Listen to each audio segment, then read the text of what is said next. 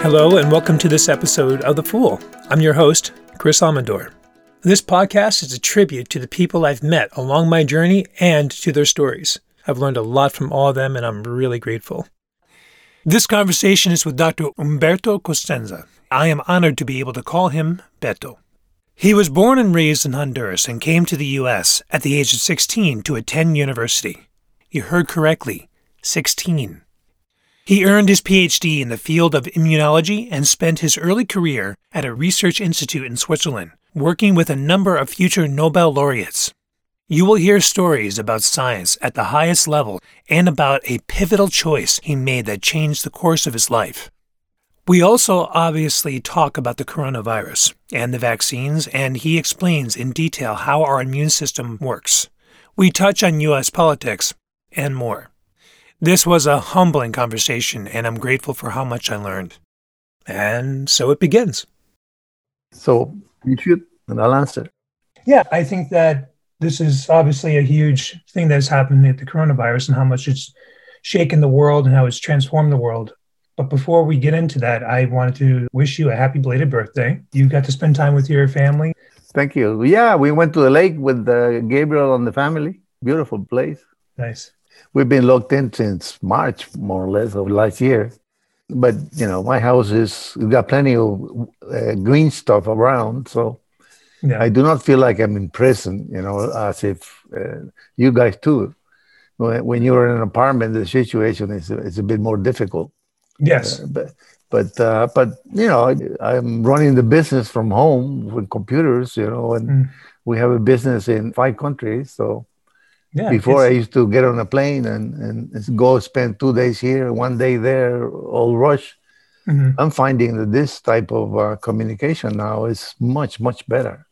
it's better for your health as well because you're not having to get up and, and sure. travel all the time. Yeah. Sure, yeah. sure. But at the same time, I mean, I used to meet with them once every two, three months. Now I can meet with them every day if I want every to. Every day. Yeah. All you need is talk and, and, and, and tell stories and how things are going. So it's a much more easygoing type of platform. For sure. And, and you're able to spend more time with the family, you're able to cook more. Exactly. To, yeah. Exactly. Yeah. Yeah. It's here to stay, I think. It's probably one of the good things that will come out of this pandemic. I hope so. I really, really hope so. I really do. But you mentioned your company, uh, Agrobiotech. Right. Yeah. Um, so it started in uh, Tegucigalpa. Well, you know, I when I decided to come back from from Switzerland, you know, mm-hmm. I, I, don't know if you know, but I I actually was in in basic immunology research for about 20 years. Right. And uh, my last stop was at the Basel Institute of Immunology in Basel, Switzerland. Mm-hmm. And uh, I went there for two years, and I wound up staying almost five, six. Wow. Nice. And uh, so uh, it got to a point. Uh, Gabriel, my son, was born in Switzerland. Mm-hmm and uh, I had to make a decision because you know I couldn't see, and, and I knew that uh, you know my my my wife Adrian was diabetic, so we could only have one child. So I had to make a tough decision on whether to stay in Switzerland the rest of my life or or in, in uh, academics at that competitive level. You know, this institute uh, in ten years it generated three Nobel prizes and uh, and I, I, I was there all those I was the only Latin American in, in, in and we were 50 immunologists.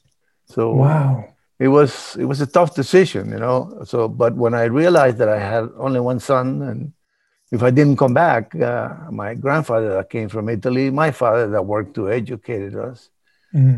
uh, had a patrimony that I think you know it, it had to be respected. Right. So right. I made the decision to come back. I mean, I had a, a two-year permission; I could come back. But then once I got back to to to my home country, I got contaminated again. You know, so. it's a funny way in, in, in, a good way. You know? So I way. decided to stay, and yeah. uh, and when Gabriel decided to go to agricultural school mm-hmm. and got his PhD in food microbiology, uh, I, I, said, well, I came back for him, so I have to start a business that he can inherit. Right. So no, I, I started agrobiotech, and we specialize in food safety, which is a big thing now. Yeah. No, I, I identify with your uh, your infection, as you refer to it, coming back home because I've been all over the world myself. Not you know not every place. I haven't lived in too many places, yeah. but but uh, I always end up coming back to the Northeast. I just there's something right. about the Northeast is just is attractive to me. You know, sure. it's, it's home sure. for me. You know, That's so right. I understand that. So, how did you get your company go from just being in Honduras to throughout Latin America? Well, you know, when I decided to, I took the decision in 1995 uh, when I started mm-hmm. the company. But Gabriel was already getting his studies. So in 95, I decided to start an agrobiotech. And coming from immunology, which was my, which is my my specialty field, mm-hmm. uh, I started to think, well, what can I do uh, at, at, the private level with my immunology training? Mm-hmm. So I decided to set up agrobiotech, and we started it by working with the poultry industry. Mm. The poultry industry has, uh, you know, it's a, the chickens are very susceptible to viruses. Mm. So the poultry industry must vaccinate to be able to, to get uh, the chicken not to die from the infections. And most of them are viral infections. Right. So I, I, I, didn't know anything about uh, you know, chicken viruses, but you know, to me, uh, viruses are something that stimulates the immune system. Mm-hmm. Yeah. So I, I studied the virus. Every virus is different, you know. Uh, therefore, they they stimulate an immune response in different ways. And sometimes just antibodies, sometimes just cellular responses. So I, I proposed to the poultry industry that I would set up a program, preventive program, in which I would be able to tell them, uh, you, okay, you vaccinate, but did you immunize? You know, mm. vaccination is, is just the process of injecting you. Right. But but that process can derive in two things. You can be immunized. That means that the immune system got well uh, stimulated and gave a response or not. And the poultry industry, since they have so many uh, chickens, most of the time, uh, the prevalent way of vaccinating the chicken is putting the virus in a spray, so they just inhale it. Mm. So obviously, some chickens will get vaccinated very well, and some chickens will not get vaccinated very well. Right. Okay. Or or they put it in the water too. So the chickens that drink water right away when the virus is live get vaccinated very well, but the ones that drink water two three hours later no. would have to would have to drink a gallon of water to get the same amount of viruses. Wow. So the, the fact that you vaccinate, and this is true for the for the coronavirus, mm-hmm. you know, uh, people are getting vaccinated, but are they immunized? Right. they probably are. They probably are, but some of them will be better immunized than others. Right. So you would have to have a way of being able to tell people, well, by these standards, which is only antibodies, because that's the only thing we can measure easily. Mm-hmm you'll be able to tell them, well, if your anti- antibody levels go beyond a, a, a mark or a, a, quantity that is associated with protection, if mm-hmm. you're here, then you probably are not protected. Right. It's See, funny so, you should mention that because uh-huh. I, I read an article today that there's 23 people in Norway that were vaccinated and they still end up dying from the virus.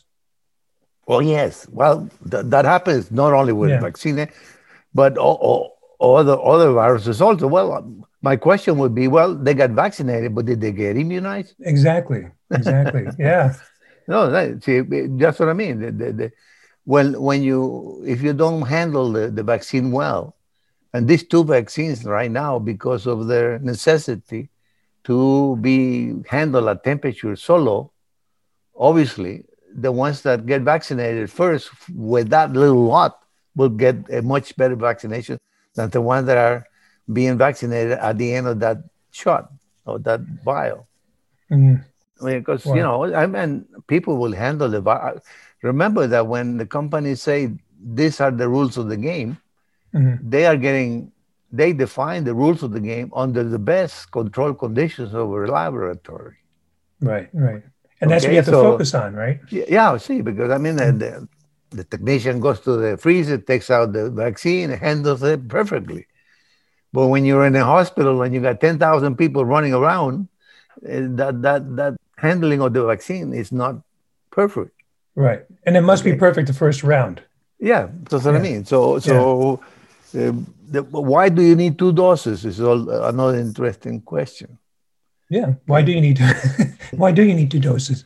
Well, usually, uh, you know, uh, if I could define in the most simplest term, uh, what is the what is what is what is vaccination? Mm-hmm. Vaccination is is is you're trying to to make the immune system believe that you are looking at the virus when you're not looking at the virus. You're looking at a way of handling the virus so you can vaccinate. Mm-hmm. So the role of immunization is to protect you, to induce an immune response, but not to make you sick. Right. Yeah. Usually, people say, "Well, I got vaccinated. I got a fever. I got redness. I feel uncomfortable." So the the the purpose of vaccination is to is to be able to uh, make the immune the immune system believe that it's the real virus. Right. So the vaccination, if it mimics the virus very well, it's a good vaccination. Mm-hmm. Okay, because there's no better immunization than the than the infection itself. Mm-hmm. And this is something that I think uh, I'm really surprised because I expected a lot more emphasis from the scientific community on the fact that we have almost now 100 million people infected yeah around yeah. the world okay yeah. so that means that and a small portion of those 100 million have died and in other words the virus is a is not i would say by by other standards not such a lethal virus it affects people that are you know that are old preconditions and so on and so forth but the, the healthy people uh, the, the, the lethality of the virus is very low. Yeah. When you mean so, by healthy, people who uh, uh, who are physically active, take vitamins, who don't who don't have any preconditions, you know. Yeah. Uh, they're not allergic. They don't. They don't have heart problems or overweight and so on and so forth. Mm-hmm. In those people, the virus is not too lethal, which is not the case, for example, for the polio virus. It affects everybody the same. Yeah. And that's making a comeback as well, isn't it? Uh, in some parts of the of the African continent, I think, but in most part of the world, it's been it's been yeah. So, so eh, to me, it's very important to differentiate w- w- what is infection from disease. Okay, we get infected every day, but we right. don't get sick every day. Right. And the reason for that is because we have an immune system that defends us you cannot live without an immune system. That's the only thing that you cannot live without. You can live without a heart. With you put a machine, lungs, you put a machine, but you can't live without an immune system. So what happens is people don't differentiate between infection and disease. You have 100 million people infected with the virus, but up to now, I haven't read in the literature, uh, scientific literature, person that get reinfected and get sick. Mm. That you have reinfection. Of course, you would have reinfections because once you get in, reinfected once, you don't go and change your environment. You'll be circulating in the same environment that the people that are not infected are also circulating. Mm. So your chances of being, being reinfected are the same as somebody that is not infected. Mm-hmm because they mix in, in, in the population. But the important thing is not that you get reinfected, because if you get reinfected, you're getting your second dose of the vaccine. The natural infection, I, I repeat, is the best way of you getting immune. Yeah. So when you look at 100 million people, and there are no reports of people that get reinfected and get sick again, and they go to the hospital, there are no reports of those. Yeah. So to me, the virus is inducing an, a, an immunity, a very good lasting immunity. Yeah. And it will be very hard for me to think that a vaccine can remedy the virus better than itself mm. in inducing an immune response. Okay. But, you, but you're not encouraging to go find people who have the virus and get infected on purpose. You're you're just saying that it's nature. It's nature. Yeah. Right. Yeah. You can't avoid yeah. it. You can't avoid. You can't avoid people getting reinfected. once. You can't avoid getting people infected once, or reinfected twice, or reinfected three times. Right. You can. They, it will. They will. It will happen. So, mm-hmm. but when I look at that and I say, well, over 100 million people, how many of those could have been reinfected? I would say, well, let's say let's say one million only got reinfected, mm-hmm. and out of those one million that got reinfected, nobody gets sick again. Yeah, you don't wind up in a hospital. So what does that tell you? That people that are infected, if they get reinfected, they're protected, which is exactly what you're trying to do with the vaccine. Right. You're trying to induce the infection, but not the disease, and mm. protect you. See. Mm. So when you see the virus, real virus, you already have an immune response ready to face it, right, and neutralize it. You know? There's a, a, fan and a friend of mine um, that I communicate with uh, through email. She had the virus a couple months ago, and she's still having the residual effects from the virus. Like she still gets headaches, she still gets other like a uh, like tension in her neck and stuff like that. What is that? Just something that's just not going to leave her body, or there's just something else? that happens with all viruses. Okay. that happens with all infections. I mean, we I don't care I don't care what you get infected with. The, the problem with this virus is that the when a virus goes into a cell, it goes into certain types of cells. And why? Because only certain types of cells have receptors for that virus. Mm. Okay, the viruses are very picky as to the cells they infect.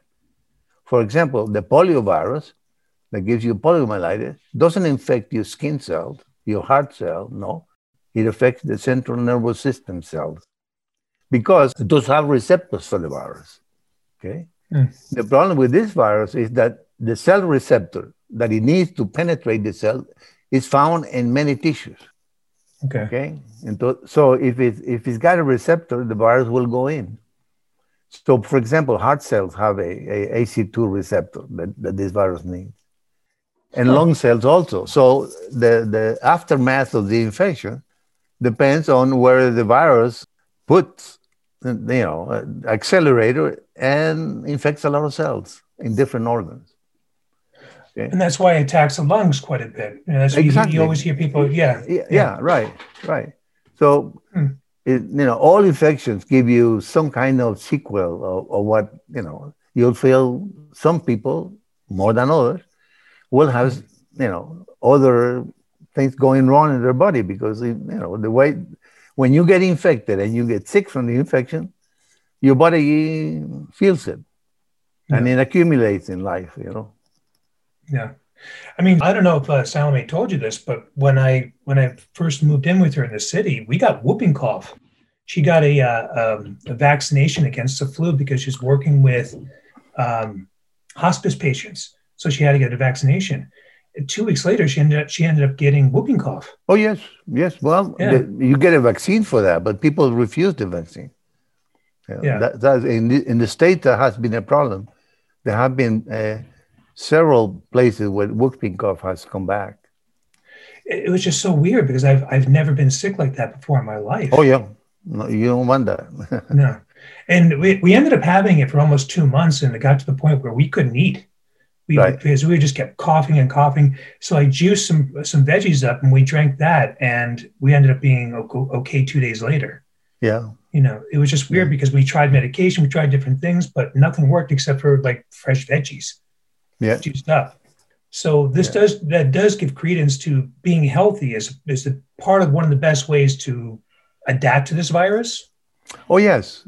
Yeah. Well, you know, this is another thing that people uh, sometimes is more. You know, I, I say is it's science, it's not religion. You know, you you, mm-hmm. you have to you have to differentiate one from the other. You know, I'm very I'm religious and and I have mm-hmm. faith in things. Yes, but when it comes to science, I don't. You know, it's science or, or not. Yeah. Uh, so in, in this case, you have to be able to, to differentiate what is what is science, reality, than than what you think reality should be. You know, and unfortunately, uh, your president Trump doesn't differentiate one from the other. uh, yeah, I, so, I cannot. So, so the the, yeah. the science part of it is being so badly degraded in the U.S. There are people that don't believe in science. I mean, I can't believe that people say they don't want to get vaccinated. I, I, it, it doesn't. It goes against all all the immunology that I know. Right. You know, vaccines protect you. Yeah. Period and that if you immunize 1 million people, maybe 10, 20, 30 people will have a bad reaction. Yes, that happens with the normal infection too. It doesn't right. happen just with the vaccine, of yeah. course. But if you put the emphasis on the negative and you tell people and the lies become truth, which is what's happening in the US, mm-hmm. it's amazing. It's a, you know, it's to me quite quite amazing to see what's happening in the U.S. now and, and connected to the scientific side of it. You know, I, I, well, I can't believe that, that that you had a president that knew that this virus was bad virus way back in March and April, and didn't confront that reality and and faced it, and mm. because of that, and not only him, of course, but the whole system, you have 400,000 people dead yeah. which is amazing to me. You know. Uh, you know, you know, Beto. I, if you told me of back in pre-corona that Trump was going to lose, I would say you're you're, you're nuts because the exactly. poll numbers in the, in the the poll numbers in the U.S. were sky high for Trump. Yes, yes. The, the, the corona showed him who he really is. That's right. You know, and right. I'm so happy that he's leaving. I'm thrilled that he's leaving. But for me, it's like I, Salome was telling me that you you were uh, because you you were educated in the states and everything. Your son came here to the states to be educated. Um, you've been a great admirer of the states. what's it like for you to see where the country is now from where, from how you grew up? What, I mean, to see what happened on the Capitol, the Capitol riots. What was it like? Yes, you? well, you know, I, I I graduated from high school at 15, so I went to the states for my freshman year in college when I was 16. Oh, and I, cow. And I left the States when I was 30. Mm-hmm. Okay. And then I went to Switzerland for six years. So I left Honduras when I was 15 and I came back when I was 33. Mm-hmm. so I, I got I got to live in the States and, and did by chance I did my postdoc uh, my postdoctorate at the University of Chicago mm-hmm. in 1969 when the the, the the, the whole you know, hippie revolution was going on, and mm-hmm. and Vietnam was was at its best, and and the people in Selma were were getting bitten by dogs, you mm-hmm. know, and the whole right. the whole you know. Uh, Martin Luther King getting being seeing the Kennedys killed, Martin Luther King killed, Malcolm X killed, and everything. You know, I, I lived all that, all that in the States. But it was not until Vietnam that I felt that the, US, that the US was beginning to deteriorate.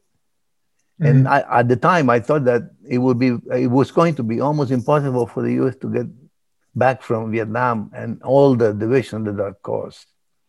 Mm-hmm. So uh, I was, I was wrong. And the US not only, you know, has relations with Vietnam now, which to me is amazing that they have relations with Vietnam where people were being palmed and, and killed by the US, bombed and everything. They have now relations with, with, with Vietnam, but they don't have relations with Cuba. They've never done anything to the US. I, I don't understand that. Yeah. You know. Yeah. I don't. And and and the Cubans were never as communist as the North as the Vietnamese which mm-hmm. still have a, a, very repressive regime, even though they have, yeah. you know, they, they've become accepted by the US. So what's happening now is totally different because at that time, the, the, the cancer was Vietnam. Now mm-hmm. the cancer is within the state. Exactly. Yeah. Okay. So yeah. so you have it there to live. You have to live with it. And unless the US as a whole accept that slavery was a sin and you did many bad things there and many people in government agree with, with, with slavery for a long time It was the source of the whole South of the U.S. slavery. Without slavery, the South couldn't make it. So that is yeah. that being racist and being and looking at, at blacks as as slaves is still in the generations. Uh, many yeah. people, uh, you have to accept that. And unless you accept that and realize that those people are at a great disadvantage yeah. of coming up in life, so they deserve some type of not retribution, but um, you know, make him go to good schools, give him help. Yeah, exactly. Basic yeah. things that they need to be able to, us, you know, one Get day go to college. Together. Right.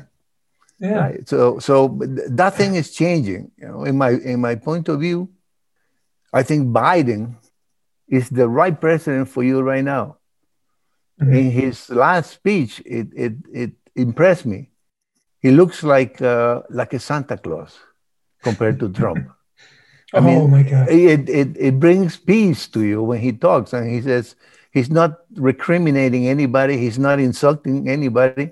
He's just saying, mm-hmm. you know, we we have to look at this virus thing and we're going to make a plan to attack the virus, like it should yeah. have been done a long time ago, and get the whole country yeah. behind it. If the U.S. get its act together, they can vaccinate people very fast. You know, that's another thing that that amazes me. Uh, Honduras has the best vaccination percentage of the whole Latin America, the whole American continent. Are you responsible for that? That is, is one of the best national programs in, in, in, in, in the whole Latin America. We vaccinate 98% of our children. Wow. Nice. It's amazing. So nice. we have this the infrastructure, which you don't have, because yeah. we take the vaccine to the people. You don't. You do it backwards. People have to go look for the vaccine. So you don't have the infrastructure, the social infrastructure, to be able to get the vaccine to the people efficiently. We do. It's amazing. In that, we beat you because you don't have a, a, a we don't you don't have a preventive medicine approach you have mm-hmm. a yeah. sickness approach you have excellent hospital but you don't have the, the, the basic health now, social this... health that you need to be able to vaccinate people and, and prevent diseases so your emphasis in the us because of the technology and everything is not in prevention it's in curing diseases so when you have a pandemic like yeah. this, you don't. It doesn't do any good to be able to have very good hospital. No, you need to have the infrastructure to get the vaccine to the people, and you don't have that infrastructure. Yeah. It's not going to be easy. Well, you, you they say, well, we'll put it in Walmart, we'll put it in CVS, but people have to go there, and they have to stay in line, and they don't like staying in line. So we have the infrastructure where people take the vaccine to the people's houses. So you yeah. take the vaccine to the people, not the other way around.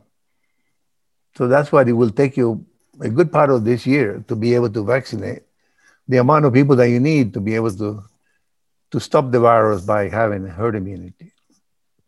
Mm. It won't I be mean, easy. I, I, I, I so I so want to be like you one day, where I find the balance between science and religion because I, I grew up a, a, Baptist in the States. Yeah. And, um, you know, science was actually frowned upon, that we were encouraged not to learn about uh, evolution, to not learn about, uh, well, science, you know, basic science stuff. Like the world was, was created 7,000 years ago. That's the kind of belief that we, you know, I was raised to believe. Obviously, I don't yeah. believe that anymore. I believe in evolution. I just think that people in the States are stuck in fairy tale mentality. And like everything's going to be okay. The president will take care of it. You know, that the person who's crying by themselves, they'll, they'll, they'll find help. It's like, how do you know that unless you ask questions? you know how do you know that? And until you start talking and listening to people and stuff. So no that's that's why i say. That's why i say when i when i talk to people it's it's science. It's not religion you know? Mm-hmm. in other words it's scientific. You have to have proof. You, you science. You take you take steps in, in when you look at the evidence. Not what you think it should be, but what the evidence says. You know, but uh, uh, Professor Jerne in, in Basel, who was a Nobel Prize in 1984 from Basel, he used to tell me, Humberto, you have to think in you have to think of doing 10 experiments to get the right answer. The one answer, you have to do 10 experiments. Mm. And I said, okay, but which one of the 10 would tell you the answer? he said, that's exactly. He said, you have to, to be able to get the answer, you have to approach the problem 10 different ways with 10 different protocols, and one of them will work. The rest, the majority will fail. And that's the way it is in science. It's a deductive process. Okay. Mm-hmm. And when you don't know, because I was a, I, I was in a, a field of immunology where I could not go to a book and, and, and, and read how to make the experiment because that experiment had never been done before. Mm-hmm. It's the closest thing that I, as a scientist, I felt like, uh, you know, a woman feels when she gives birth. Mm. It's, right. it's, something that doesn't exist before. You have right. to create it. Okay, so you do the experiment with the, with the hypothesis in mind and put it to proof. When you create something, do you feel like uh, you need a like a, a, toast of whiskey to to celebrate, or how does it feel for you? Good, you know, it's, it's amazing because uh, what what if I could because I you know I published a lot of papers, 50, 80 papers, I don't remember, uh, in scientific journal, but the one thing that I remember the most is uh, the system in, in the scientific system because when I made my scientific contribution for which I was recognized when I was uh, mm-hmm. 27. Mm. Wow. I was 27 when I when I made that contribution. I published a paper in Science and Nature that looking back now, well, I'm, I'm, I'm extrapolating, you know, 50 years later, it was the, one of the first papers that pointed to the fact that the immune system works because it recognizes itself. Mm. Okay, it sounds like a like a philosophical problem, but when I went when I learned immunology, I was taught that the immune system diversify. Mm. In other words, to be able to to respond to viruses that don't exist how does the immune system recognizes a virus that never existed before, the mm. coronavirus? Mm. How? Right, right. I mean, so it means I was taught that the immune system reacted, and at the time that he saw the virus, so the virus educated the immune system. That's mm. what I was told. Right. But my, my experiments were one of the first ones that said, no, that's not correct. The immune system has the ability to recognize that virus before he sees the virus. How does it do that? Recognizing your own self, because your, your tissues have a lot of antigens, which is what the immune system recognizes. Mm. And by diversifying, seeing what is yours, it can differentiate what is not yours. So it gets educated to recognize, but not to react to your own body mm-hmm. but it recognizes it. Right. It doesn't react and attacks it. And the majority of the time, we do have some autoimmune uh, diseases where the immune system destroys uh, the body.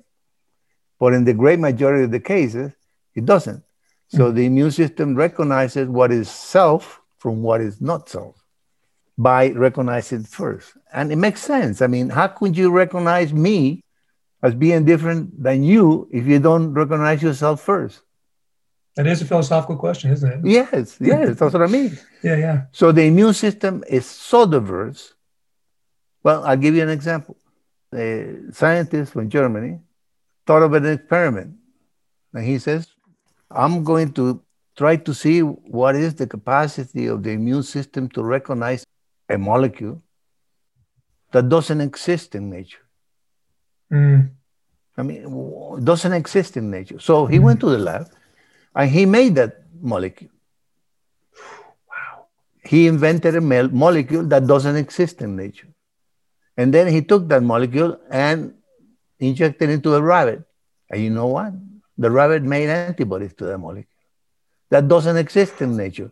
So why the hell would the immune system have the capacity to recognize something that will that the person will never see in his life because it doesn't exist in nature? It's got that potential. Okay. Oh. So you have in your body 10 to the 12. Okay. Mm-hmm. 10 to the 6 is 1 million. 10 to the 7 is 10 million. 10 to the 8 is 100 million. The immune system has 10 to the 12 clones. You have 10 to the 12 clones in your body. Each one of those clones recognizes a different structure. Okay? Mm-hmm. Before you see it. So how can how can you how can you make a molecule when you have the capacity of, of detecting 10 to the 12 different molecules? Mm-hmm. You cannot do it because what the immune system recognizes is spatial structures, mm-hmm. electron clouds. Mm-hmm. It, it, it, recognizes shapes. It doesn't recognize uh, the structure, the chemical structure. It's like, for example, it recognizes the shape of a nose different than another one. Right. It doesn't recognize the nose, it recognizes the shape. Mm. So the, the capacity of the immune system to recognize something is infinite. Mm-hmm. So the immune system has the capacity of reacting before it sees the, the, the infectious agent in this case. That's why when the, when the, when the coronavirus came, the immune system had the ability to, to react to it. Mm. I mean, some people died, some people, but the majority of the people get immune by, by the infection. Wow. Well, the same thing, you know, when the Spaniards came to our continent, they brought a whole lot of diseases. Because, by the way, I mean, the people that would get on a ship, not knowing where they were going to go, mm-hmm. were not rich people. These people were the people that were in jail, bro. And they told them, listen, if you go to America, you, you'll get uh, the shortest sentence. And the same thing with the people that went to Australia. Most of them were people, you know, they, they wanted to get rid of them. Yeah. Or Prisoners. they were adventurers. Yeah. They were yeah. adventurers. Uh, nobody from the high society of Europe will get on a ship to America, not knowing whether they'll go anywhere. No. no. Yes. So when these people came here, they brought a lot of diseases, but you know, a lot of people died, but not all of them. Mm-hmm. Most of them wow. got, you know, immune system that recognized the viruses that they've never seen before or the bacteria, and they survive. It's it's funny. You make me want to be an immunologist. You really do. it sounds so fascinating and, and, and, just like there's it's never ending. No, no. I mean, listen. Yeah. Uh, uh, you you produce every day about 100 million immune cells. Mm-hmm whether you need them or not. Okay? Mm. So I differentiate between what I say is the potential of the immune system. Okay? Mm-hmm. The, the potential that the immune system has and the potential of that that you use in your lifetime is about one tenth. In other words, wow. you, you, your immune system defends you from what you see in your environment that you're in. Mm-hmm. Okay, but if you go to another country and you find something else that, that you it was not present in your environment, you already have the capacity to recognize it, even though you've never seen it before. You, how could we have had coronavirus in in in, in our countries if the airplanes didn't exist? Mm-hmm. Right. Right. It would it would have stayed in China. So if we didn't have the planes, then the virus would never have got here. But it did, and when it did, the immune system already had the capacity to recognize it and fight it. It's yeah. amazing. It has it has yeah. an infinite potential to recognize anything. I can see why it was very difficult for you to leave Basel, because here you are, you're working with Nobel laureates, and you and you're doing what you love to do and in a beautiful environment. Well, let me see. Yes, yes. But at the same time, you know, people look at science and uh, science is, is done by humans. As a matter of fact, mm-hmm. one, one of the one of the persons that, that competed with me, there were about eight of us. I would say eh, I'm talking about 1975 to 83. Mm-hmm. At that time, in my field, what in my field was in immunology was this small Mm-hmm. You know, you can't do science at that level and think universally. No, you have to focus on the little thing that you're trying to do. So your universe, in, in, in that respect, is very small. You're very good at one small thing because you can't, you know, you can't uh, look at 10 things and be specialist in 10 things. No. You have to concentrate on that. one. Yes. Yeah. So so it doesn't work. So what happened is you you you're in that small world, 10 people. I would say 10 people were working on on competed with me, I would say, in trying to get the right answer. And one of them now is is is a member of the Nobel Committee that gives the Nobel Prize, which is the Karolinska Institute in Sweden. Well, I would just mention his first name. He, uh, we had a meeting once, and he had a postdoctoral fellow in his lab that had come and published a paper that was significant. Many papers are not significant, but there are, when you're in your field, you realize when somebody publishes something that is a breakthrough. Mm-hmm. And a postdoc in his lab published a paper that was a breakthrough. And then people notice it, obviously. And the first thing mm-hmm. that science demands is that for something to be true, it has to be repeated. And not just by you, but other people in other labs. Yeah, so everyone has what, to do it. Yeah. yeah. I mean, if it's true, yeah. and only you can do it, then it's not true. I mean, it has to be put to the test.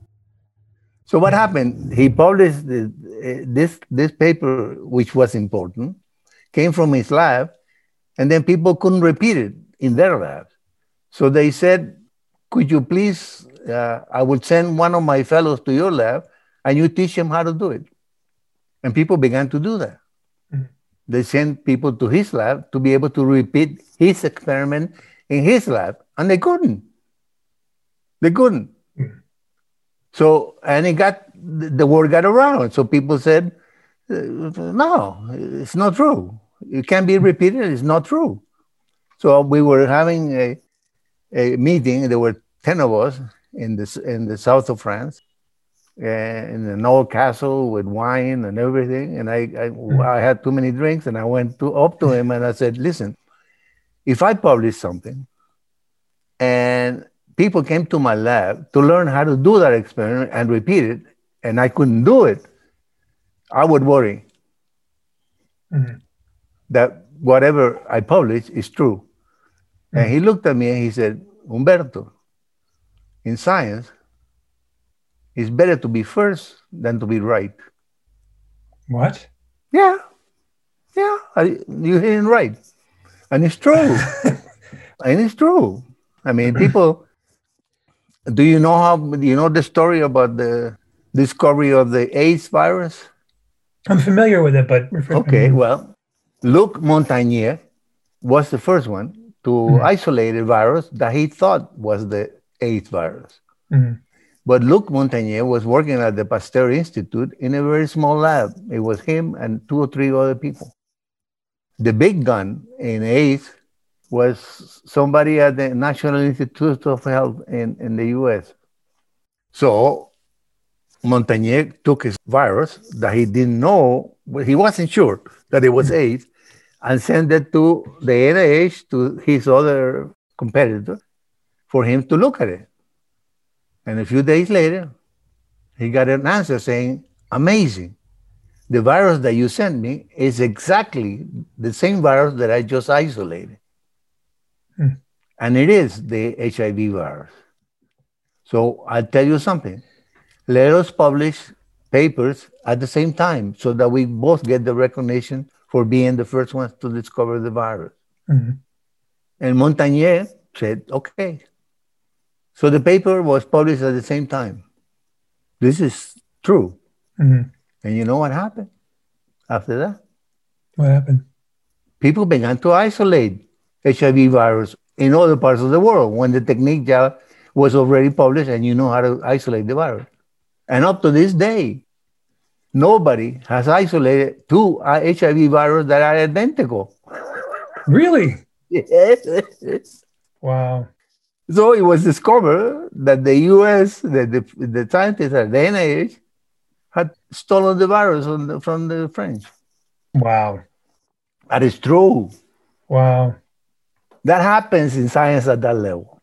But the one that really, really made a dent on me was that in, in I think it was 19, let me say, 1968. You know, mm-hmm. it was a, my first scientific conference. I went with my with my um, uh, PhD advisor to a conference in, in, in California. It was 68 because there was a there was a Czech scientist in the lab, and at that time it was when the Russians invaded Czechoslovakia, mm-hmm. and he got really depressed. Uh, Sterzel, Stanislav Sterzel was his name. So I was, you know, I, uh, at that time I was 20, what, 23, 22, 23. So there was in one hotel room, uh, all these people got together and and began to drink. And there was a fellow there, I won't mention his name, which was a, a known immunologist. That every time I picked up a journal uh, to read immunology, there were at least 10 or 15 papers with his name on, on one journal. So I went, I went to, to, to talk to him because, you know, I was very curious. And I, I said, uh, Dr. So-and-so, uh, I, I wonder how, how, how can you publish 12 papers in, in, in one journal in one month? And he says, oh, very simple. He says, I, I have close to 70 postdoctoral people working in my lab. 70. Wow. And then he says, uh, I said, okay. But my question was more is, are you publishing 12 papers a month? Do you know what's, what is, what each one of those papers about? You know, because uh, you're publishing a lot. I mean, you know, are you sure he has 70 uh, postdoc? Do you know for sure what each one of those postdoc is trying to do and publish? When the main reason for publishing is you publish or you perish. So you have mm-hmm. a, long, a lot of pressure to be able to publish. So mm-hmm. in, within those 70 people that he has working with him, all he, need, all he needs is one that is not honest and publishes something that is made up. The possibility exists. So it took my attention. So I, I said to him, How can you publish so many papers? He said, You know, I sleep only three hours a night. I read all those papers, ta ta ta ta. I was impressed. Well, wow. this guy, this guy at that time was, a, a, I think, at the University of Minnesota. Mm-hmm. Then he got to be head of the Sloan Kettering Institute in New York. Mm-hmm. Not only that, he was published as Man of the Year by Time magazine. Wow. He was at that level. Okay. Okay. So this is 19, 1976, 77 now, and I'm now I'm at the Basel Institute for Immunology, and I, I work with a scientist, a scientist from Romania. And Andrei come to me. He says, Umberto, there is somebody. Give, uh, uh Basel was uh, in the middle of Europe, and Basel was an institute financed by Hoffmann La Roche. So it was an institute that had a budget at that time of $20 million. And I didn't have, and Professor Jerne was, was the, the, the, the, head of the institute. And when he founded the institute, he told Roche, give me $20 million, but you don't tell me what to do. I will do science, what I think is good. Mm. So he got 50 people that would, we would come there. And I was coming from the University of Chicago where I had to get my own money to do my own research. Ooh. So I had to write my grants. I had to, to get the money from the NIH and ta ta ta. And Basel attracted me because it, they told me, you tell us what you need and we'll give it to you. And you don't have to write anything to, to justify what you need. Wow. So for me, for me, well, that's the reason he, generated three premier, three Nobel prizes in ten years. Mm-hmm. People got there and, and it was free. It was free. It was an experiment in science that I don't think it, will ever be repeated. Mm-hmm. The institute doesn't exist anymore. It doesn't. No, once Roche decided that it was not, well, science at that time uh, was different. You didn't patent things, you published things. Mm. And all of a sudden, people began to say, well, if, if I can make money with this, I will patent it first and then publish it. And, and that, that changed it. everything. Yeah, changed everything, exactly. Mm. So Roche tried to get people to, to start doing things and research that is applied research for, for money. He only thought that research didn't have to be applied. They had basic science, from which comes the applied science. Right. And most of the things that you do in basic science, obviously, fail because you have to do 10 experiments to get one right. yeah, go back to 10 to 1 thing.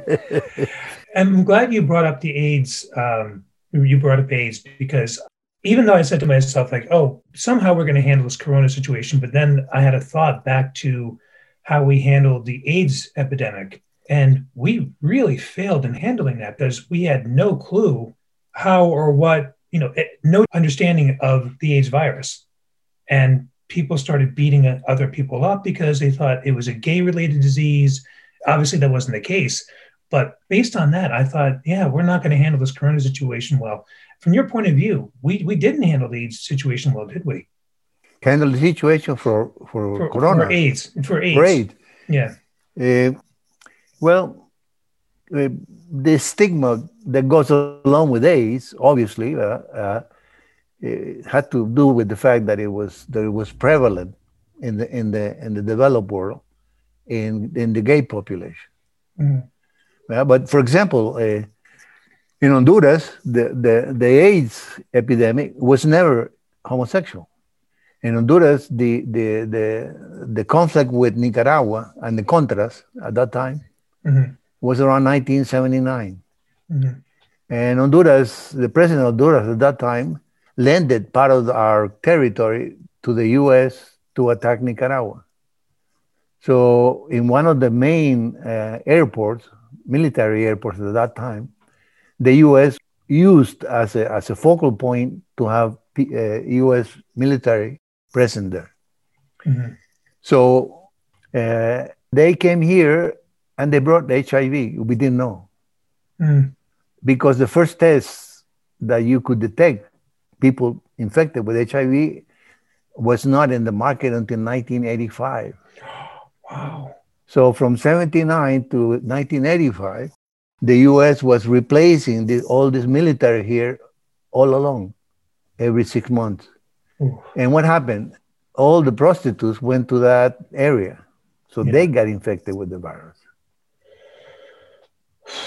Okay, so Honduras at that time was the, the epidemic was was in Honduras. Honduras had many more cases of AIDS than the rest of the Central American countries. Wow. And we're we're different, but we're not that different. So yeah. we say, why why Honduras? I mean, you know, they say, well, because Honduras has more people uh, in in the in the ship uh, as as sailors going around the world. Mm-hmm. Yeah, but this was an explosion practically. So we had many more cases.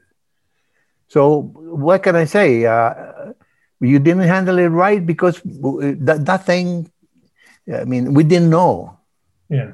But the, the disease was there because the yeah. first case was around 1970, I remember in the States. So a long time went on and people got infected before we could tell they were infected. Mm-hmm. This is the amazing thing about the coronavirus that the technology has improved so much in, in biology, in biosciences in general, that we were able to have a test to detect coronaviruses almost immediately, immediately actually, mm-hmm. that we were able to decipher the, the genetic map of the coronavirus within two weeks after the Chinese got it. Mm-hmm. And that we were able to make a vaccine in practically six months, four months, we had a vaccine. They hadn't been tested yet, but the vaccines were are, are developed, all kinds of them, in such a short time. Yeah, it's amazing how how how the technology has improved in that short time. Now, what separates the coronavirus from other viruses? I know every virus is different, but what? Why is it called coronavirus? Well, the, well, the coronavirus is, is because it has those spikes that look like a crown. That's why mm. the, the name comes. Corona in Spanish means crown. Crown, okay. So it's just the aspect, you know, the virologists use uh, the appearance of the virus when they look at it under the electron microscope to, to give a name sometimes. So what differentiates it from the other coronaviruses? I think is the way it, it, it evades the immune system. What makes the infection get to be disease is, is mm-hmm. a balance. Right. The capacity of the infection agent to evade the immune system and the capacity of the immune system to keep it under control. Mm. So it's like a it's like a swing. If you get infected with a high dose of the virus, the immune system cannot come up with it, and you die. You'll you'll get the disease. Not only the infection, but you get sick also. Mm. If the dose of the virus is less, I mean, if the infected people that you're with, you contact with them is short time or whatever, mm-hmm. as a, somebody that is in contact with somebody all the time, the dose varies. So the way you, the immune system handles the dose will be different in different people depending on the virus load that they get infected with. Mm. So wow. it's, it's, it's the, what's, what's, the way this virus evades the immune system is that it's very, very infectious. Yeah. Okay. But uh, it's really funny. For example, this this variant of the virus that is that is now making the news, that the virus already mutated. All viruses mutate all the time. Yeah. Uh, as a matter of fact, the, the majority of the mutations the virus makes are not viable and they die. Mm. But some of them are better. Right. So they get selected by nature. How? Because they can they can either be more infectious or they evade the immune system altogether. So the virus in England um, has mutated, but it's it, you're more likely to get it, but it's not as strong as the, the rest of the coronavirus. Is that it, or? No, the virus is is is is being associated with an increase in infections. Okay. They began to see that the, the more people were getting infected, so they look.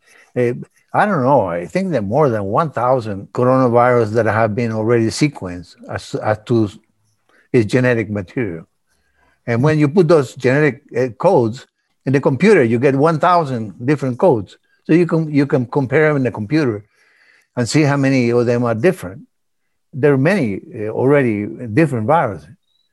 But when you get a mutation and, and somehow it makes the virus more infectious, then you will see more people getting infected as as there were, let's say, a month ago. Mm. So you say, well, more people are getting infected. Well, let's look at what, what the virus that is now we have. And what they find is that they, if they take a virus on 10 people, seven people will have exactly the same virus. Right. So that tells you that that virus is being selected by nature somehow.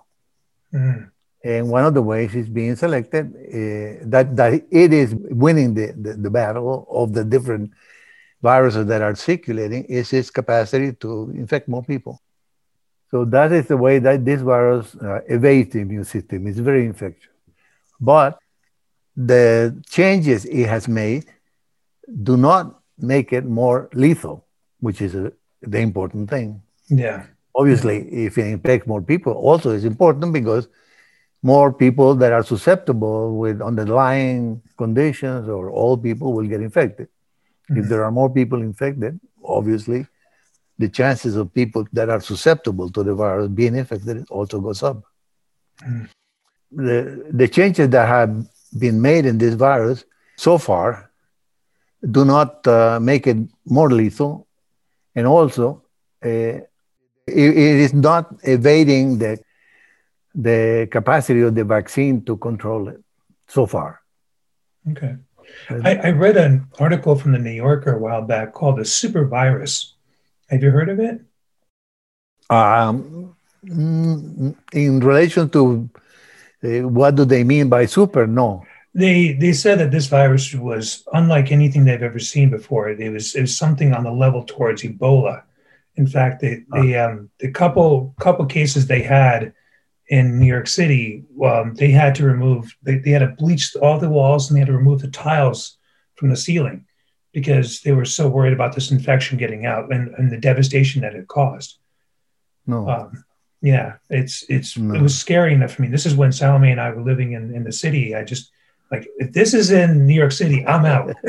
you can you, know, you can stay. I'm going. But I mean, viruses can get that lethal. Uh, oh yes, yes, yeah. but you know, it, it, goes against them.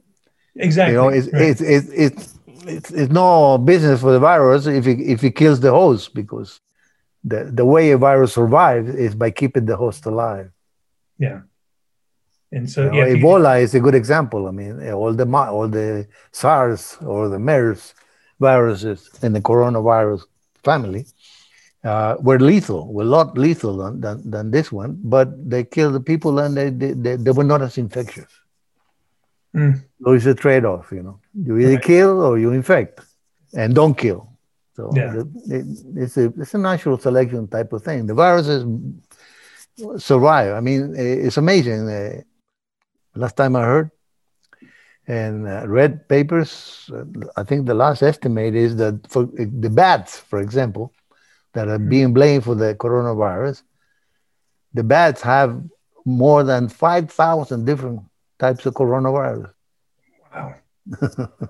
now, and there's different types of bats around the world. So that. Oh yeah. Yeah. So the, the Asian bats would have 5,000 different types. It's, it wouldn't be here in the States or anything. Yeah. Oh no, yeah. no, yeah, the, the, the, the quantity of viruses eh, in the sea, for example, is amazing. It's in the billions. Mm. The viruses are everywhere. Yeah, they're, they're you know the most primitive forms of life actually. And wow. Some people say they're not they're not really live because they can't reproduce by themselves, so they have to infect cells to be able to to reproduce themselves. And it's, you, it's an argument. Yeah. But no, you you won't get away from from the virus. Well, well. But let me let me finish the, the story because the, the, the, the, fellow from from from uh, Sloan Kettering. Mm-hmm. So I'm in Basel this time, and and and Andre, this uh, Romanian fellow that worked with me, comes to me. He said, "Listen, there is a seminar coming uh, uh, uh at three o'clock." I was in the middle of an experiment, and it's uh, it's a postdoc from from from the lab of the Sloan Kettering that was run by this doctor. And he says, and he's talking about the fact that he's broken the histocompatibility barrier. Mm-hmm. The tissues have antigens.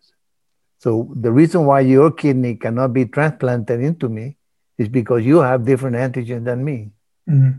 And I recognize, my immune system will recognize those antigens and destroy your kidney. Mm. So he says, so Andres says to me, this, this guy from that lab in New York is coming and he says he's broken that, that, that histocompatibility barrier. And all he does, he takes tissue, and he was talking about transplanting tissue, mm-hmm.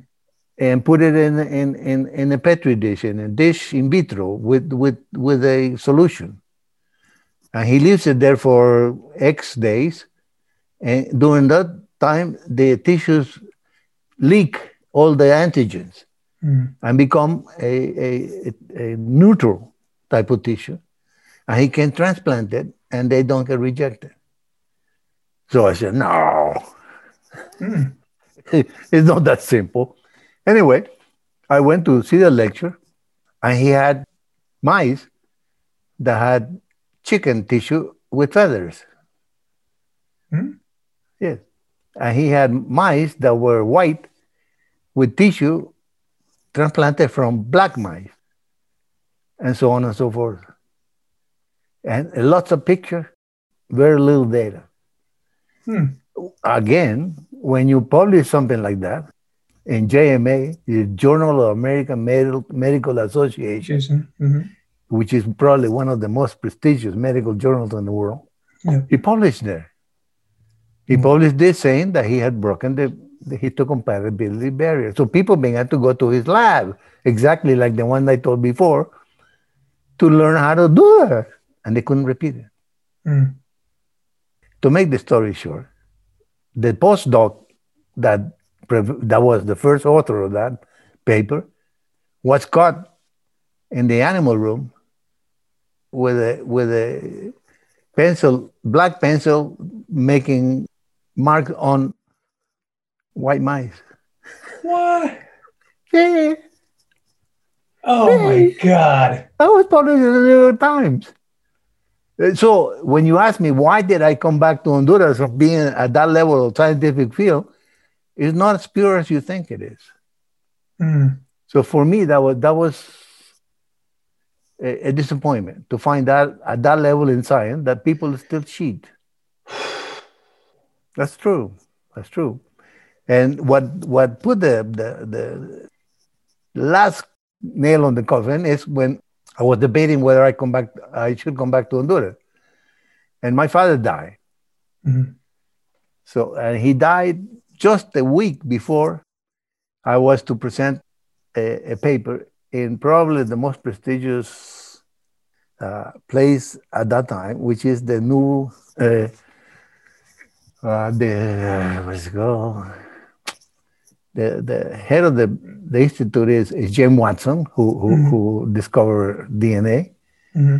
and and Cold Spring Harbor, Cold Spring Harbor uh, Symposium, which is right there on Long Island. Mm-hmm.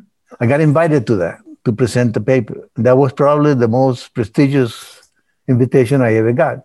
Mm. Unfortunately, two days before that, I get a call from Honduras, and I'm in Switzerland, ready to go to New York to present the paper, and they tell me my father died.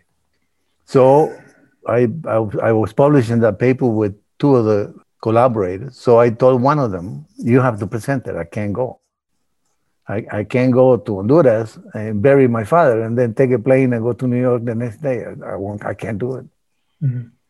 Yeah, because of the family, sure. respect to the family, and also my my my my my well-being. Mm-hmm. Yeah. I wasn't going to be very happy. Anyway, so I didn't go, and the paper was presented by my colleague, but there were maybe uh, maybe 60 people invited to that conference, of which now, the, of those 60 people, there are 10 Nobel Prize winners. wow. And, and like I said, it was my best, it was my, my crowning uh, yeah. thing. I couldn't go. So when I got back, to, and, and from the institute, there were only, of the 50 people we were there, there were only five of us invited. Mm-hmm. So when I got back to Basel, about two weeks later, the, the Professor Jerne called me and said, Humberto, I can't believe you didn't go to present your paper. And I said, Professor, I couldn't. You know. Mm-hmm. My family, my father, you know, I, I, didn't know anything. My father educated us uh, and didn't ask, didn't ask us or, or tell us what we should study. So obviously, I studied something that had not much of a, a, future in Honduras at that time. People thought right. I was crazy to have a PhD when I was 24 years old in 1969. Yeah. What, what are you what, what are you going to do with that in Honduras? Was the question they asked me. Anyway, so when I got back to Basel, I, I went to see Jerne, and he said to me, Humberto, I understand all that family and stuff, but when you do science, it's like being pregnant. You do it or you don't do it. Whoa. And that impacted me. Whoa. That impacted me. That, that to me meant eh, you do science and everything else gets a second place, including your family, including your son, including everything. And it's true. Yeah. At that level, you do science 24 7, 28 7.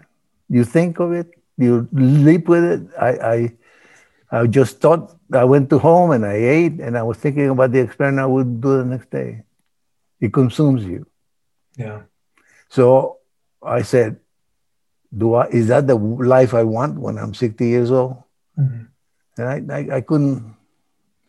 I couldn't say yes or no. I doubted it. So that's why I said maybe I should go back to my country and see if what I know can be applied.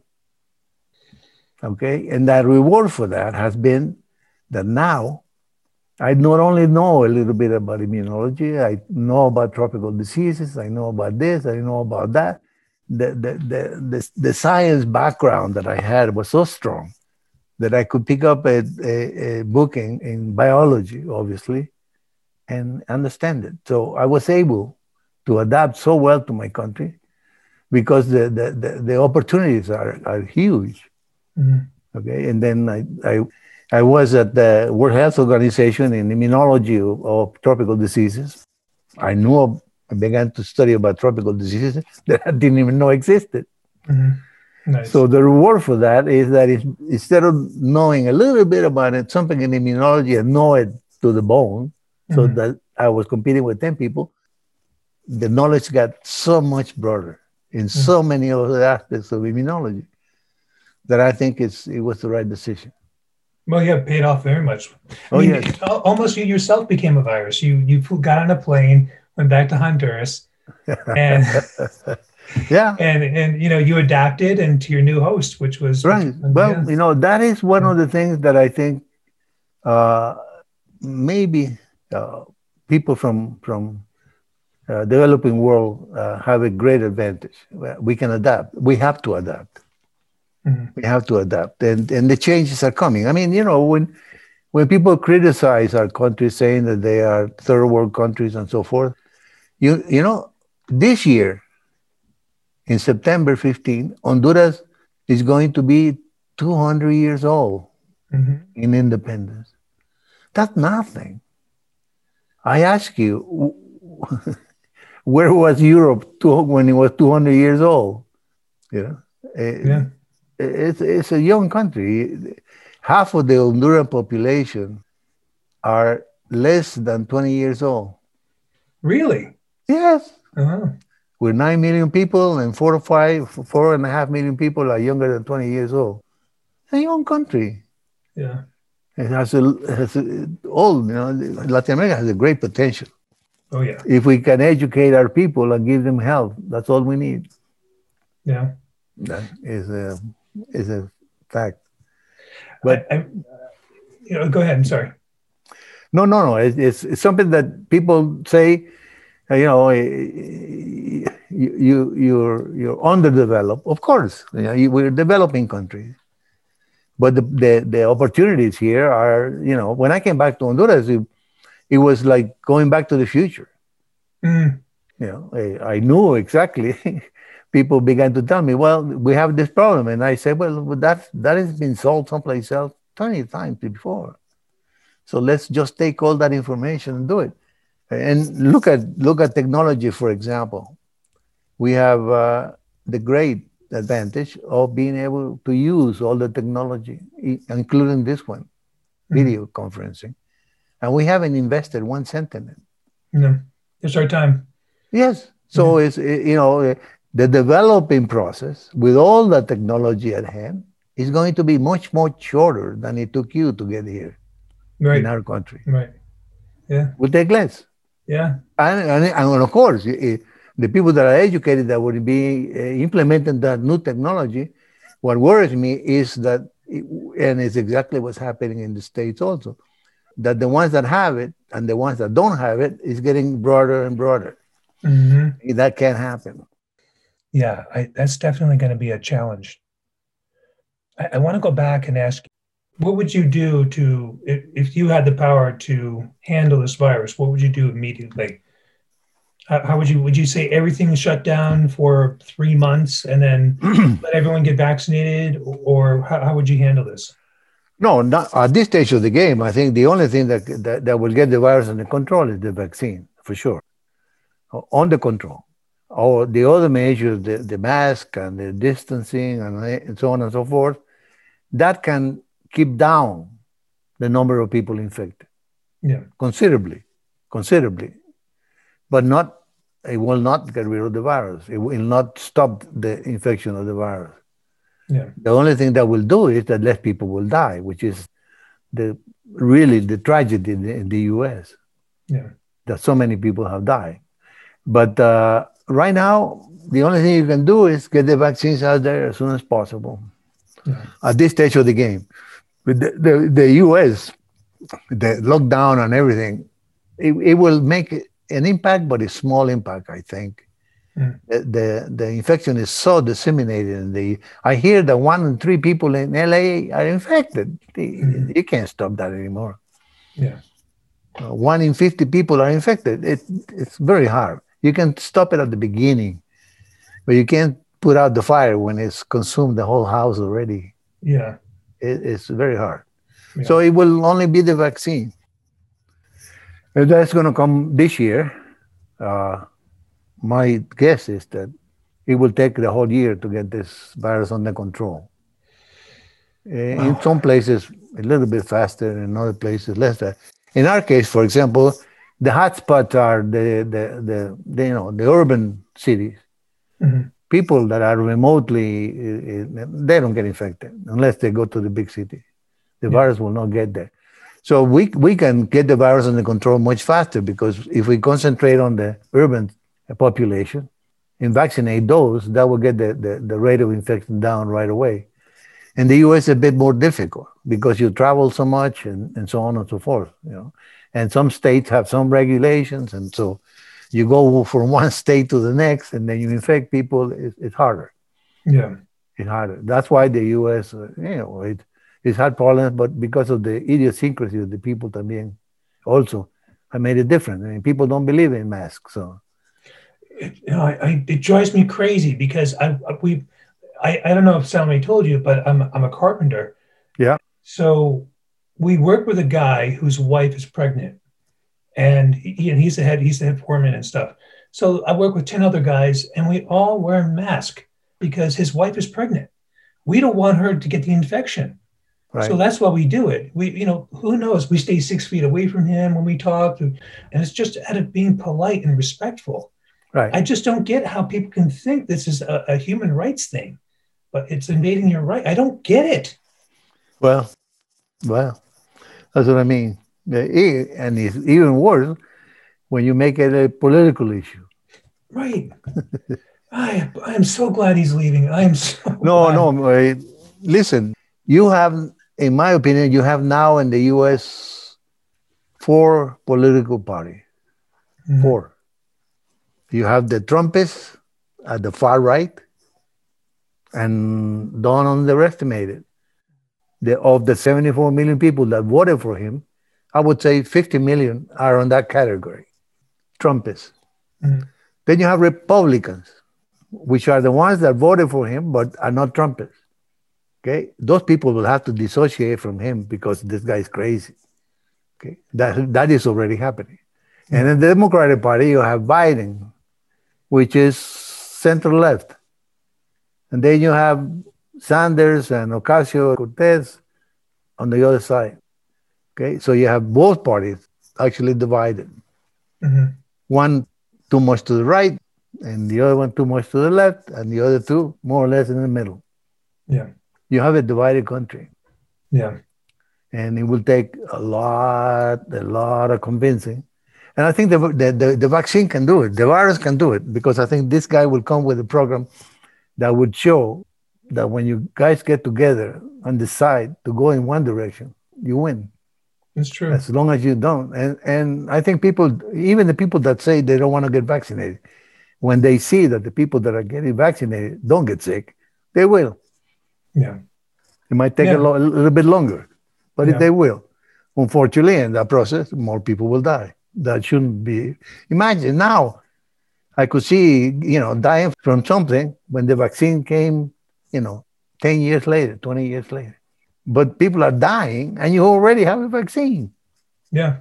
So you, you think know, I would just buckle down and wait a little bit longer, sacrifice myself a little bit longer, uh, because I would I don't want to die now because the vaccine is already here. Right.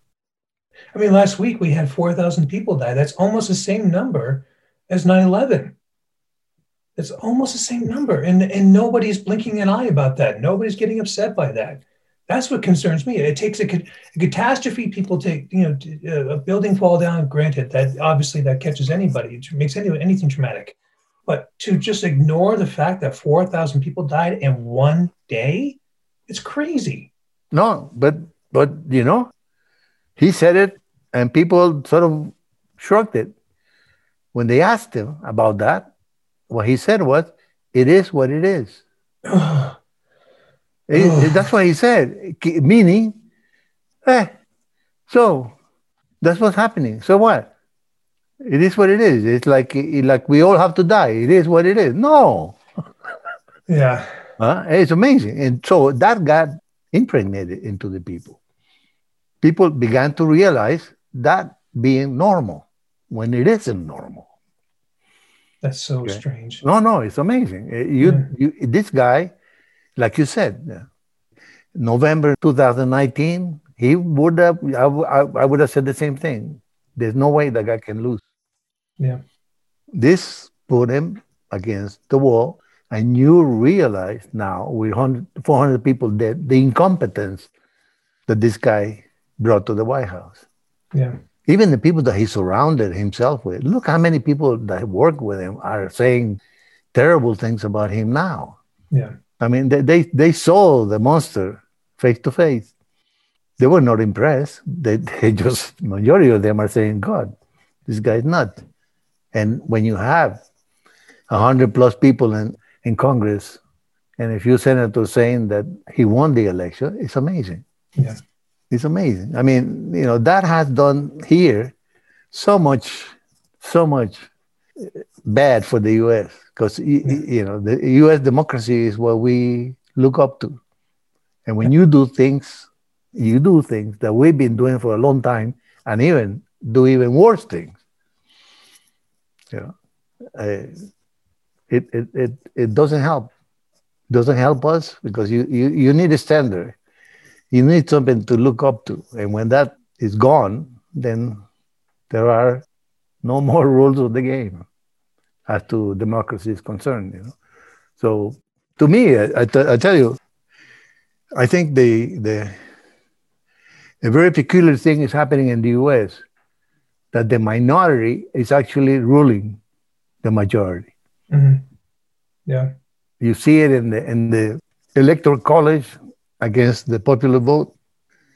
You see it in the districting uh, that the Republicans are making. They are the minority, but they are ruling. Yeah. You see it in the Supreme Court.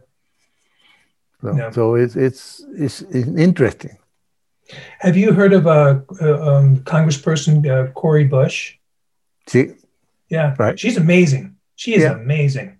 Yeah. I mean, that's the kind of person I want to see representing the states. You know, well, not not somebody who had a silver spoon in their mouth you know, somebody who actually lived life and, and she's giving back to the community. That's the kind of person I want to see in office. Right. You know, more, more, more people like that because that's bringing common sense to a lot of people. I mean, do you do you believe that um, healthcare is a human right? Yes. Yeah. Yeah. Health and education. Yeah. They should be available to everybody. I don't know whether that's a definition of human right, but yes, because the, the Republicans are calling it, uh, it, like it's not a human right, and that's why we're referring to that in the states. It's like some people argue if it's a human right or not, and to me, it's like it's what we say here in the states a no brainer. Of course, it's you. for me. It's a, I mean, healthcare has changed my life. Obamacare has changed my life. You know, it got sure. me to a better, better state, a better place where I'm able to work and get back on my feet again. Um, yeah, it helped me out quite a bit. So you you hear a lot of people on the right say it's not like I said, it's semantics, okay? Semantics. Mm-hmm. When, when, when they say that, you know, I, my question to them is, well, put yourself in the shoes of somebody that doesn't have insurance and is sick. Yeah. Yeah. Do you think that is a human right? Should you have access to that type of care? Yeah, it's uh, semantic. That I say is uh, uh, the, the, that's why communism is, is so appealing to people because when people have nothing to lose and you offer them what everybody should have, which is a, a basic education and health care, they, they win them over. And then the problem is that once they give those things that are right, in my opinion, then they take away your capacity of, you know, being creative because mm-hmm. you have to mold with everybody else, and that's not possible. Yeah. So they give you, they give you, like we say here, they give you a little bit of sugar in your finger, and it's sweet, but uh, doesn't last very long. No. A basic education and a basic health system is, is a right, yes. And then you give that to people and let people fly after that and make themselves the best person they can be, being entrepreneur, being science, being whatever. And the problem with communism is that doesn't allow you to do that. Doesn't doesn't allow you to be the best person you can be. You have to be the best mediocre person you can be. Yeah. And that goes against human nature. But unfortunately, with the with the carrot of giving them health and basic education, the majority of the people that have nothing bite. Mm. And then they yeah. get then they get under the you know it's, it's a problem. I, I can't understand really. Uh, for one thing, you know, the people in the states. I think now are beginning to realize that the Latin American population that now is is a good percentage of the U.S. Mm-hmm. Yeah. Uh, uh, are different. Yeah. I mean, the, the Cubans from Cuba and the Mexicans from California have nothing in common. No. They are very different people. Well, maybe nothing in common is not, is not right, but they have a lot of differences, mm. especially the Cubans that came from the, the Castro remembers it. Like I said, you know, they, are powerful. Like I can't understand why, oh, like I told you before, why the U.S. has relations with Vietnam and not with Cuba. I mean, yeah. Vietnam killed 45,000 Americans the Cubans haven't killed 45,000 Americans.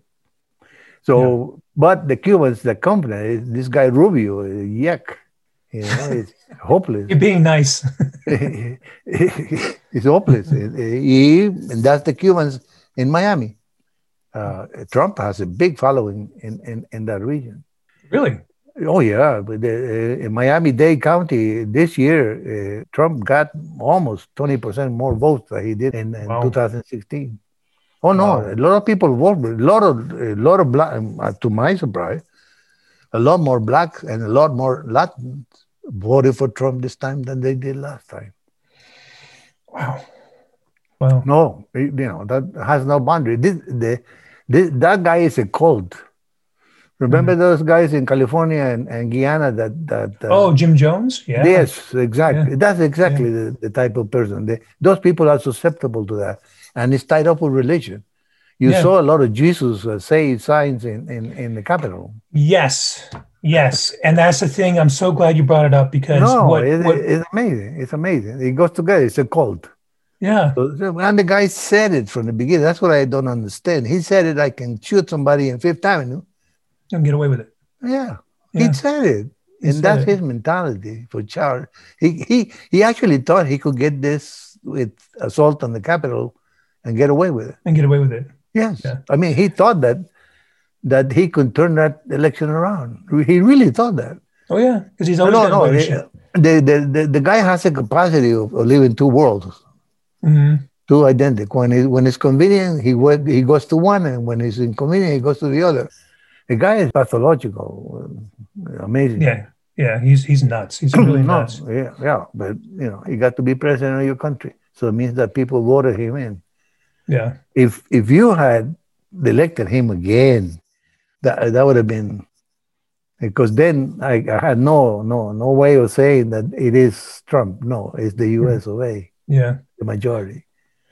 Yeah, it, it, just it just blows my mind that he could have been elected again. And this and and after seeing how he handled how he handled the coronavirus, it was just how could you even think about voting for him again? I mm-hmm. I really was hoping it would be a landslide for Joe Biden, and it wasn't. It was close. No. No, the 74 people voted for him. Yeah. Biden got, got seven, eight million more votes, which is a lot, but not much. A lot of people voted for him, like I yeah. said. So the, you have to deal with those people, and those people are there to stay. They're not going away. Well, when you mentioned religion before, it's like I I, sh- I showed Salome a video of this guy named Kenneth Copeland. Are you familiar with him? Ken? Uh, Kenneth Copeland? No, no. Talk about crazy. He makes Trump look sane. And he's a pastor. He's a pastor in a very, very popular church in Texas. This guy has not one, but two private jets. Of course, he doesn't have to pay tax on because religion doesn't get taxed.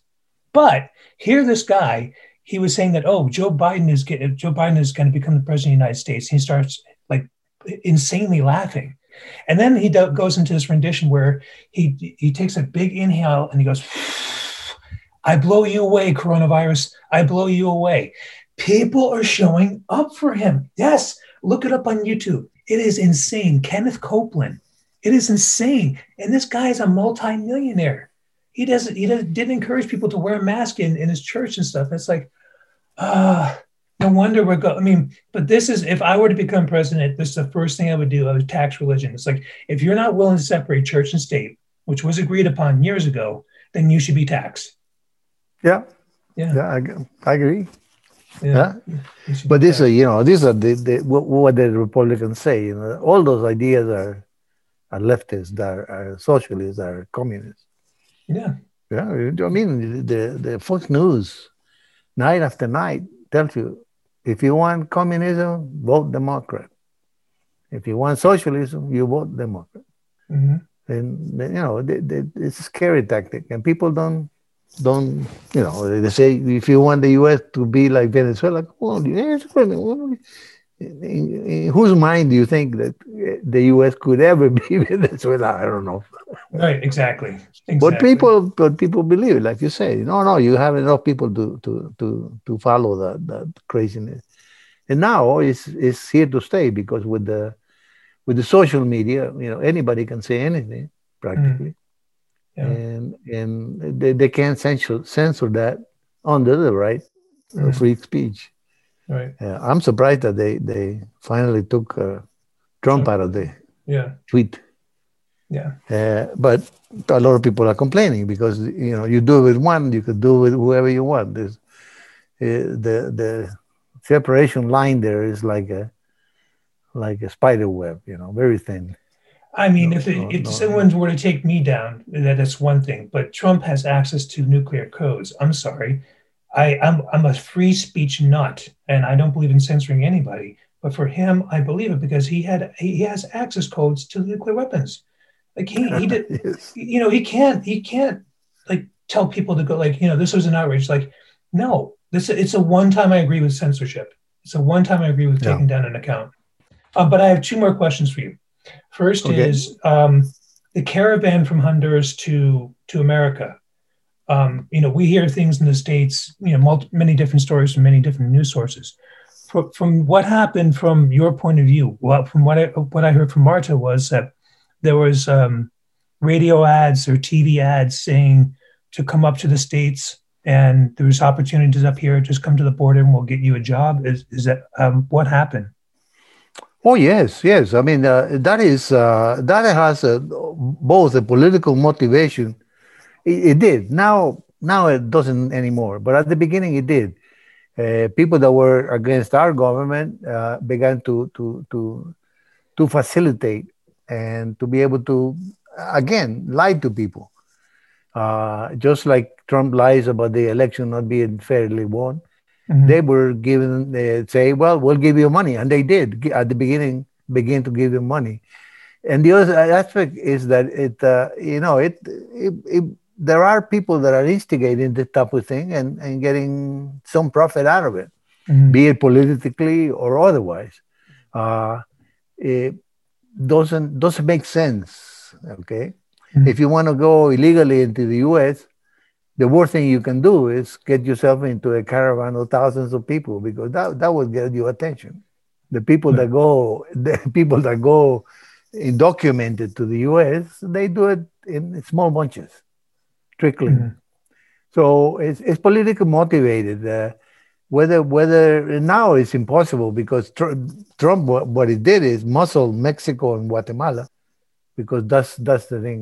Uh, uh, you know, not only Honduras but from El Salvador, Nicaragua, and even South America used to come through Honduras to go through to the States. So uh, now, because of the Trump uh, muscling, the borders of Guatemala with Honduras and Guatemala with Mexico, one will not let him pass. Mm-hmm. So that is that is gone, and I think that that massive migration, I don't think that you, you will see that uh, too soon. Also, and you hear it, with the pandemic in the US being what it is, not very attractive to, to migrate to the United States right now. No. Also. No. Okay. Right. So we, the joke is that, that, that Mexico is thinking about putting the wall to keep them away so they don't bring more virus into Mexico. yeah. Nice. Okay, but but no, it was motivated and it was it was organized. Mm-hmm. Not well organized, but organized. I mean, just like the capital. I think that thing was organized someplace. Mm-hmm. It's impossible to have so many people together there without providing transportation of some kind. Somebody's paying for something along yeah. the line. Um, did you hear about the virus in in Barcelona that they got rid of? No, no. Bar- Bartomeu. Bart- Bartomeu. is, is he gone now? He's sure, gone. He's gone. Oh. He's gone. Oh, thank Espiritu Santo Espiritus. Oh my God. yeah, yeah, yeah. They, they, but you know, they, they're getting it together. Money, money buys players, and and those those teams uh, buy the best players. You need a you need a good organization for sure, mm-hmm. and a good coach, a good coach. What do you think of Koeman? Well, he's he's the old guard, I think, in football. He's been along uh, around for a long time. Yeah. The the new the avant garde in, in coaches now are, are, in my opinion, are basically in England now. Mm-hmm. Yeah, yeah. The, the, the English league now, in my opinion, is probably the best in the world. Yeah. Very competitive. They, they have a problem, but not, not the problem, but the reality Spain it is that it's a two-team country. That's it. Yeah. yeah they have by far the most money. So you, in England, they have rules of the game that, that I think they regulate, uh, much like the you know the, the draft in the state that tries to make competition a bit more playing field. Yeah, yeah. If you if you let the people that have the money do the hiring, the the the teams will will always be the same. So Mm. But uh, but yes, I mean Barcelona is is is is going. It happens. It goes up and down. Yeah. But the structure, I think, uh, the big question is what's going to happen after Messi leaves. They you think he's going to leave? Oh yeah, I mean sooner or later. Yeah, I think I think he's got. He's beginning to think about his future now for sure. He's got some very attractive offers from the from the American Football League for Miami, for example. Yeah. I think uh, money wise, it, it, will be very difficult to beat that and have a you know a, a, a like like uh, the the English fellow Beckham. yeah, he's made a lot of money. He's made more money out of out of football than he did in football. So the the smart players do that. Look at Michael Jordan. They, yeah. They, yeah. they get out of the game on time and, and, and, and they do their business and so forth. So Barcelona will come around. Have you been to a game? Uh, no, no, no, no. to Barcelona, I, I went to the to the uh, to the stadium, but it was in the off season. We were traveled to Barcelona the last time. Yeah, I had to be. It's one of the one of the things I want to do eventually. Go to a game. Well, I have an in, so I can get us tickets. So good. Yeah, I mean, if any anytime you you you and Salome or you and I, yeah. you know, four of us want to go and head over to Barcelona, let me know. True, very good. But I mean, I um, one one more question before you go. How did you? How did? Why did you pick Barcelona? How come Barcelona was a, uh, the team for you? I like the city. When I was in Basel, I went about three times to the University of Barcelona to give lecture. Mm-hmm. So I, I I traveled to Barcelona, and I like the I like the the atmosphere, the bohemian atmosphere, the intellectual atmosphere. Yeah, uh, I they, they're very friendly people, so I, I, I like the city. That's why, yeah. basically. You've been to the um, La Sagrada Familia. Yes, yes. Wow. Yeah, it's, it's just breathtaking. Amazing, amazing. Yeah, and uh, there's a, a lot of places to visit in Barcelona. We were there for last time for about a week and, and we did a good part of it but you need to be there for a while to be able to to really enjoy the city. Yeah. Only problem is that it's gotten much much more touristy than i knew it then. Yeah. In the, in the in the 70s and 80s it was a lot more relaxed. Yeah. Now you get tourists all over the place Yeah, because my friends there, they said don't go there in the summertime because it's just yeah, so no, it's too much. It's Right. too much. Yeah. Well, I Okay, great. So let, let me know how the the editing uh, looks like. Okay. 'Cause do. We, I, we ramble quite a bit. well, you're a very interesting guy. I got I got Yeah. like uh you know like 50 other questions about you, but you know Yeah. maybe some other time. Good. But uh, yeah, but I really appreciate your time very much. And, and and hopefully Same your here. information will will help other people out with any questions they they may have. So Very yeah. good. thanks a lot, Good talking to you. and to you as well. Good. Thank you very much. Well done. Uh, adios. Bye.